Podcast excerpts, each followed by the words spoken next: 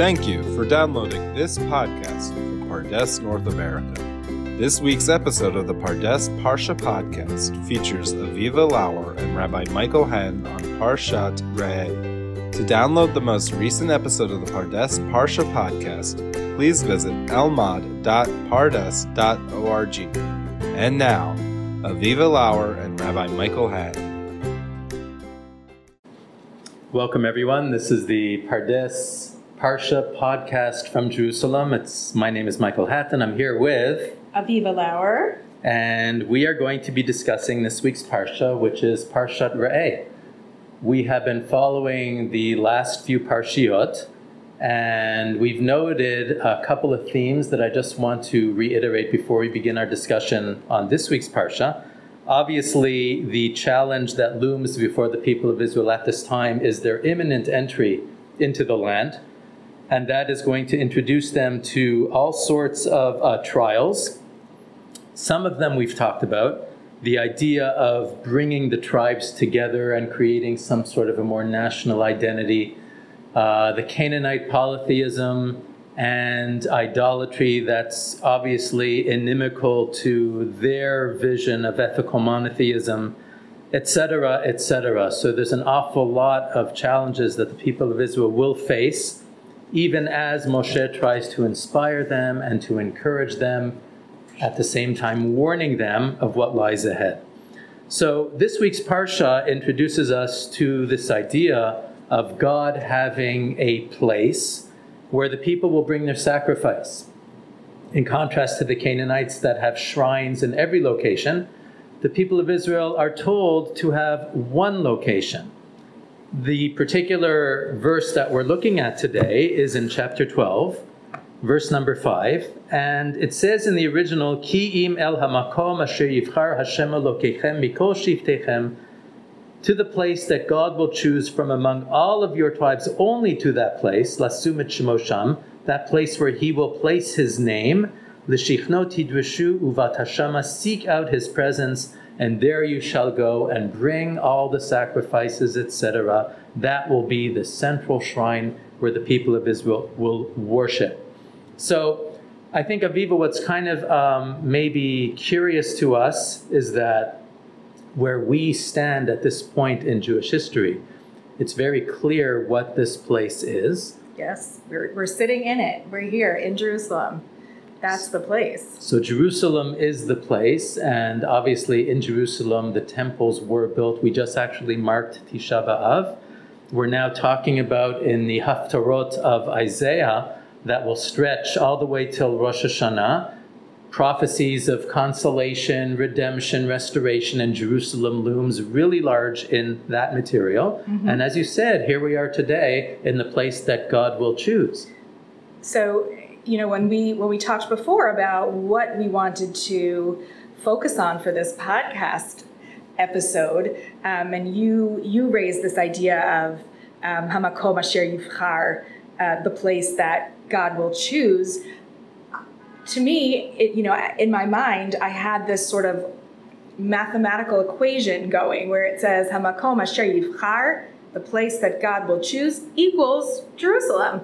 It's so obvious to me. It's so it's something that we were steeped in. Every time I've read, you know, we've read these parshiot all the over all the years of our lives. I'm reading it and I'm just inserting the word Jerusalem every time it says you have to go to the place that God will choose. I just say you have to go to Jerusalem. But which which makes perfect sense. Right, right? for us. But going back to the original and really trying to strip away that um, that knowing, you know, that that that understanding and trying to put ourselves back in either Moshe's mind or in the mind of the people listening to him what i think you know the question that you raised which is such an important one why does it keep repeating? Why does moshe keep repeating the place that god will choose the place that god will choose? It's it's it's clumsy even. What what's why doesn't why doesn't he just say jerusalem so I, I, think you know what you're pointing out, Aviva, is that we have this phrase that it's introduced for the first time now. Yeah but it's going to become a mainstay of the rest of the Torah. Whenever Moshe is going to uh, indicates something about the worship of God in the new land, it's going to be associated with this phrase, which is just uh, sort of incredibly generic rather than focusing on a particular location. I'll just point out, you know, as the story unfolds in the Tanakh, so Yerushalayim will eventually be chosen. And then it's going to remain the centerpiece, right? There will be, you know, 700 mentions of Jerusalem, more or less, in the Hebrew Bible, which, you know, sort of cements its place for us in our identity. And yet here, curiously, nothing. Hmm. Just the place that God will choose. So that's kind of what we're wondering about um, today. Yeah, I have to just, um, you know, in, add here. I named my son after Jerusalem. I mean, for me, this place is the the place. It is my makom. His name is Shalem, which is the original name. Um, traditionally believed to be the original name of Jerusalem, Shalem, Yerushalem, and it had to do with us wanting to move to Jerusalem so badly that we named him that. So for me, thinking about, you know, this this question of why Jerusalem? Yes, Jerusalem. Are we sure Jerusalem? Is that what Moshe meant? It's a, it's a. I wouldn't say it's a fraught one, but it's a, it's a special one for me. Wow. So now that you mentioned it, uh, Shalem, your son's name, it does occur in the Torah back in Genesis, right? In in Breshit uh, chapter fourteen. And Malkitzedek is the king of Shalem, and he comes out to greet Abraham after his successful campaign against the kings. So you're right. I mean, really, Jerusalem, or at least Shalem, enters our consciousness early in the story. But. But not in a clear, obvious way. There's no one saying Shalem equals Yerushalayim, and that's the place that God will choose. Right. So, yeah. Okay, good. Um, so maybe we'll begin with sort of a more technical answer to this question. Um, the Chizkuni, who is a French commentary associated with Rashi's school, basically says in very simple terms, for us, Jerusalem is the place, but we mustn't forget that there were a whole series of other places that preceded Jerusalem. Remember that the people of Israel, at this point in their story, have God's presence in the form of a mishkan, which is a portable building, and it moves with them wherever they journey. When they cross the Yarden, it will be based in a place called Gilgal. From there, it will move to Shiloh towards the end of the book of Joshua. Shiloh will be destroyed by the Philistines at the beginning of the book of Samuel, and then the tabernacle will be relocated to Nov and to Givon, and it's only after a very long process that it will reach Jerusalem when Shlomo builds the temple. I guess David chooses Jerusalem as the capital. Um, let's put it this way the book of Kings reports that Shlomo builds the temple 480 years after the exodus from Egypt. Right. I was going to say it's around 300 or 400 years. So, yes, 480, sure. Okay, so that means, that. that. means there's like a, a lot of stops along the way. Yeah. And the Chizkuni says, therefore, listen, that's that's why we're talking about Hamakom Hashiv Harashem and not Jerusalem, because it's not Jerusalem yet, I guess. Right. So it's other locations that are going to be uh, included in this phrase of Hamakom Hashiv Har Hashem. Uh, yeah, I can I can see that, and, and I can also actually imagine. I can imagine a few scenarios. One of them being that Moshe does know it's Jerusalem, or Moshe doesn't know it's Jerusalem. Let's go with the doesn't know first. I mean, how would he know, right? Okay, fine, yes, he's a Navi and all that. But let's say God knows in, in, in God's consciousness, but Moshe doesn't necessarily know. And so he, he just keeps saying the place that God, the same way that when God says to Abraham, go to the place that I will show you, um, God knows what, what it is, but it, it's maybe not important at this point. So Moshe, maybe it's not important for him to say. I mean, the people, they don't know what Jerusalem is. What do they care, right? Yeah. So maybe he doesn't know, or maybe he does know, but in either case, if he tells them it's Jerusalem, that already brings up tribal issues, mm. right? I mean, it, it's it's the pasuk that you read, where this phrase begins, the, where this phrase is said for the first time, ki'im makom, right? Uh, Yeah, Yes, verse "Ki five. asher yivchar Hashem Elokechem mekol shivtechem." Right? It's the place that God will choose, the place from within the places of all your tribes. It's very clear, I think, to Moshe, and it will soon become even more clear to Joshua and then to the Shoftim afterward, that there's a lot of potential strife between the different tribes. So if Moshe announces now, it's going to be right here in between the tribe of Benjamin and Judah. Um, what is tr- the Ephraim tribe going to say? What is Dan going to say? Right? There is a lot of potential fighting that's going to go on. So maybe he's purposely concealing it so that nobody knows where it is and nobody starts fighting now because, as you said before, we're looking for unity. We're desperate for unity. This is not the thing to bring up. That's a really beautiful idea. I mean, I think that ultimately, when Jerusalem will be chosen by David, it will be a move that does unite. But you're right, at this point in the story, to sort of announce a particular location actually could be really, really divisive Right. and counterproductive to what we're trying to do, which is to begin the process of fostering unity. Later on, when Shlomo, when King Solomon does build the temple and he inaugurates the temple, he says something interesting in um, one of his um, inaugural speeches there, and he says, "Min hayom." He's quoting God, "Min hayom asher hotzeti et ami et Yisrael mimitzrayim." From the day that I took my people Israel out of Egypt, lo bacharti be'ir mikol shiftei Yisrael livnot bait. I did not choose a city from all the tribes of Israel to build a home, liot shmisham, for my name to be there, right? He's acknowledging there was no place.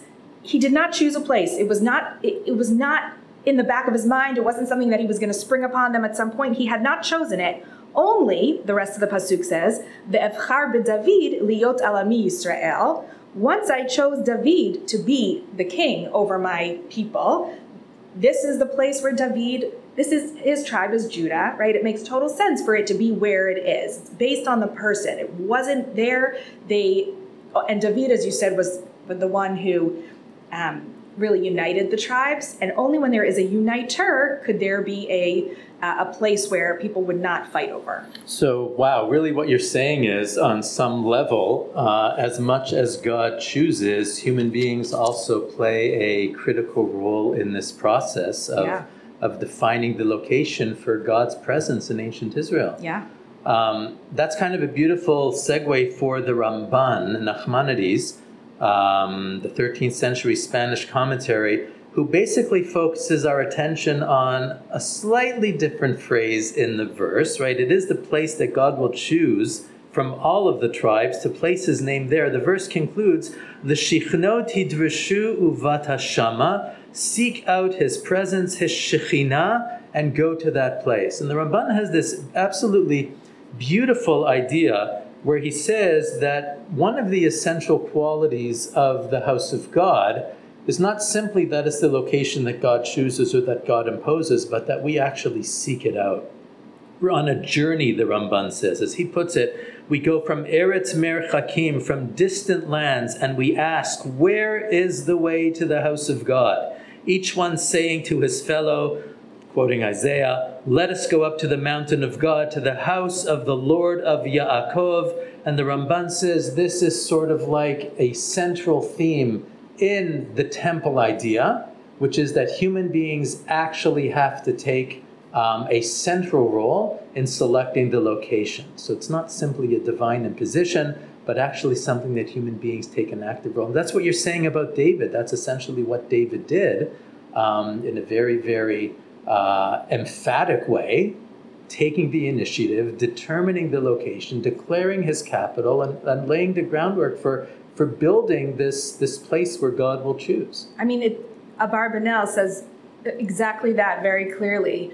Ba'ofen sha'al yado nivchar ha'ir v'hamakom.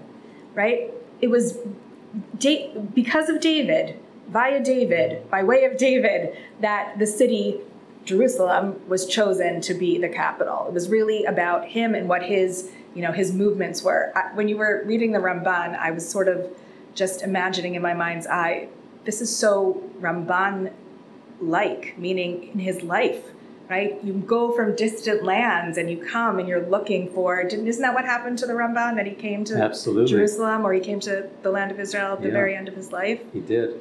Trying to fulfill this in some way? Yeah. So that, and you might you might even say that's been sort of an aspiration of the Jewish people for thousands of years to seek out, to find, to take the initiative, um, to somehow locate God's place in space. Um, so very much. I mean, I think what the Ramban is sort of introducing to the discussion is that that there is an incredible, um, I guess, dynamic of partnership which is which is taking shape here, and maybe that's why God doesn't announce the place, right? Because God is basically saying, as much as it will be the place that I will choose, but you're going to have to choose it too. Hmm. Right? Yehuda Amichai, um, who I, you might say was the poet laureate of Jerusalem, um, unofficially, uh, of the, the end of the 20th century, in his book Open, Closed, Open, has uh, a chapter called Jerusalem, Jerusalem, Why Jerusalem? And there are a series of, of short poems asking that question why, of all places, Jerusalem? And each, each poem has a different city that it says, why not New York? Why not Babylon? Why not London? Why not San Francisco? And he goes through those, those reasons. So I'll, I'll, the first one is why not New York? With her buildings on high and burrows down below, and tunnels and lower depths from which to call out, O Lord, out of the depths have I cried unto thee. Why Jerusalem? Why me? Why not Athens, Egypt, Mexico, India, Burma? The temples are already there, the domes gilded, the pillars in place. So he's asking in this particular piece, why if why not be in a place where there is history of religion, you know, where there is there are great ziggurats or there are great domes. Why why are we starting in this place that's kind of empty in a certain sense? Wow. So, does he answer the question? Well, he does in the last in the last number 25. He says, "Why Jerusalem? Why me?